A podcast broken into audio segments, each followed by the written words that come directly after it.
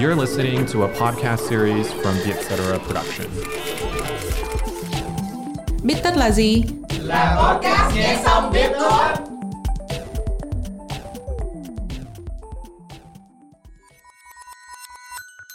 Bích tất tâm lý là nơi chúng mình biến những nghiên cứu hắc não thành kiến thức dễ tiêu.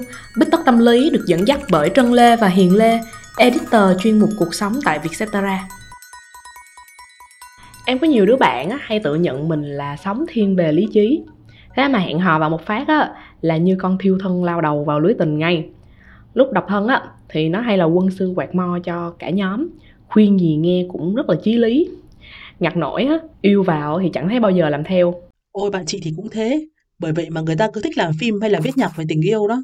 Em biết không, mình hay liên hệ tình yêu với con tim, nhưng mà thực ra các hormone cũng đóng vai trò quan trọng khiến cho mọi người xa vào lưới tình lắm đấy. Vậy cụ thể là hormone nào khiến cho người ta yêu vậy chị? Theo như chị tìm hiểu thì tình yêu được chia làm 3 giai đoạn, bao gồm là khao khát, say đắm và gắn bó. Và mỗi giai đoạn sẽ đặc trưng bởi những hormone riêng và tạo nên một tác động tâm lý khác nhau.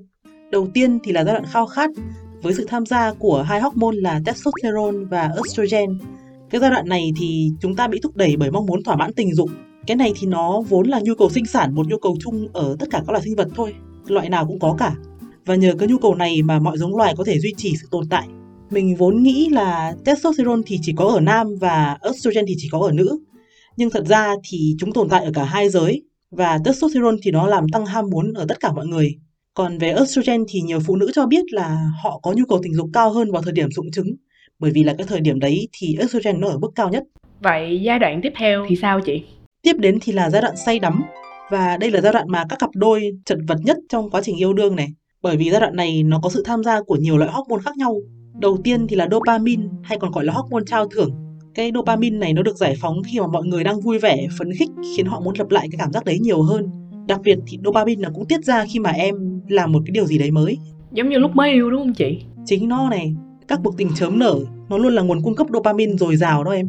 Lúc này thì các cặp đôi sẽ vô cùng là phấn khích mỗi khi được gặp nhau, vì thế nên là họ cũng có nhu cầu gặp nhau thường xuyên để mà lặp lại cảm giác đấy. Ngoài ra còn có hormone nào khác ở giai đoạn này không? Tiếp đến thì là một cái hormone tên là noradrenaline. Nó được kích hoạt khi mà mình đang stress nhằm giữ tinh thần tỉnh táo. Mỗi khi mà mình gặp nguy hiểm ấy thì lượng noradrenaline nó tăng cao để mà giúp mình tập trung đối phó với tình huống sống còn. Ở các cặp đôi yêu nhau thì các hormone này cũng tăng cao trong thời gian họ yêu nữa. Nếu vậy khi mà mình gặp người yêu thì mình sẽ ở trong cái trạng thái giống như khi mình gặp nguy hiểm đúng không chị? Ừ, em có thể hiểu như vậy đó. Vì đấy chính là lý do mà trong mấy buổi hẹn đầu mọi người hay bảo là có những cái cảm giác như là tim đập nhanh này, chân run rồi mồ hôi túa. Thậm chí có người còn thấy khó thở nữa cơ.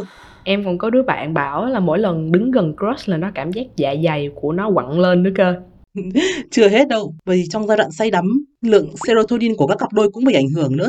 Serotonin thì nó là cái hormone bình ổn tâm trạng và ở các cặp yêu nhau thì tâm trạng của họ khá là bất ổn do cái lượng serotonin xuống thấp. Hèn chi mà em thấy mấy đôi mới yêu nhau cứ hay thấp thỏm như người trên mây ấy chị.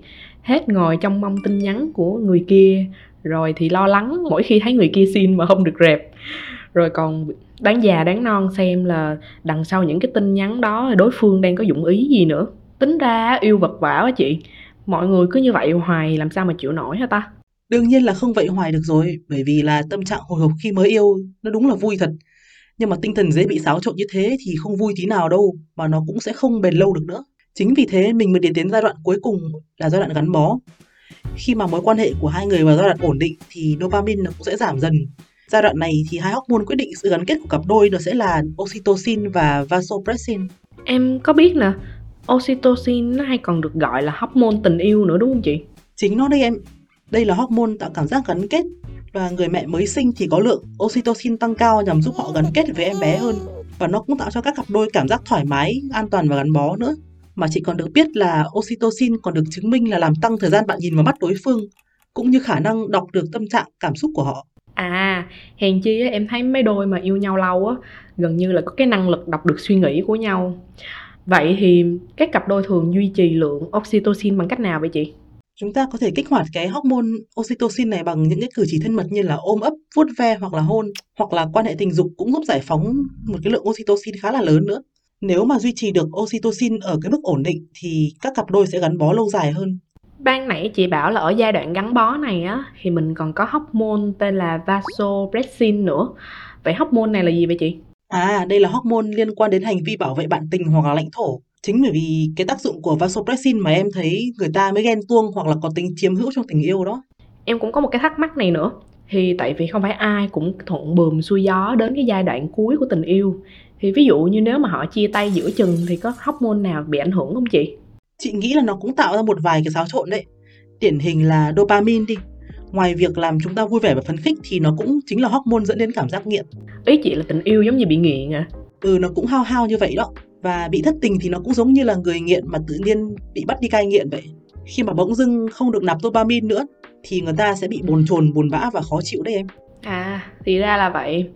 Lúc mà chị biết về những cái hormone này thì chị có cảm thấy tình yêu bớt đi cái sự lãng mạn không? Ừ, đối với chị thì không đâu. Vì thật ra chị thấy biết cũng tốt. Nhờ thế mà nó giúp mọi người nắm được cái cảm xúc, cái tâm trạng của mình khi yêu. Và bên cạnh đó thì chúng ta cũng nên hiểu rằng cái cảm giác phấn khích lúc mới yêu dù không ở lại mãi nhưng mà vẫn luôn có cách để mà mọi người duy trì tình yêu của mình sau cái giai đoạn ban đầu đấy. Cảm ơn các bạn đã lắng nghe podcast Bích Tất Tâm Lý. Nếu bạn biết thêm một nguyên nhân nào khiến não của chúng ta rơi vào lưới tình hoặc có một câu chuyện vui nào về cách bạn đâm đầu vào tình yêu, hãy chia sẻ với chúng mình nhé. Hẹn gặp lại mọi người vào podcast tuần sau. Biết tất tâm lý được thu âm tại Vietcetera Audio Room, chịu trách nhiệm sản xuất bởi Giang Trần. Bên cạnh Biết tất tâm lý, hãy đón nghe những podcast khác của Vietcetera như Biết tất, Cởi mở, Have a Sip, Việt Nam Innovators tiếng Anh, Việt và Gen Z chuyển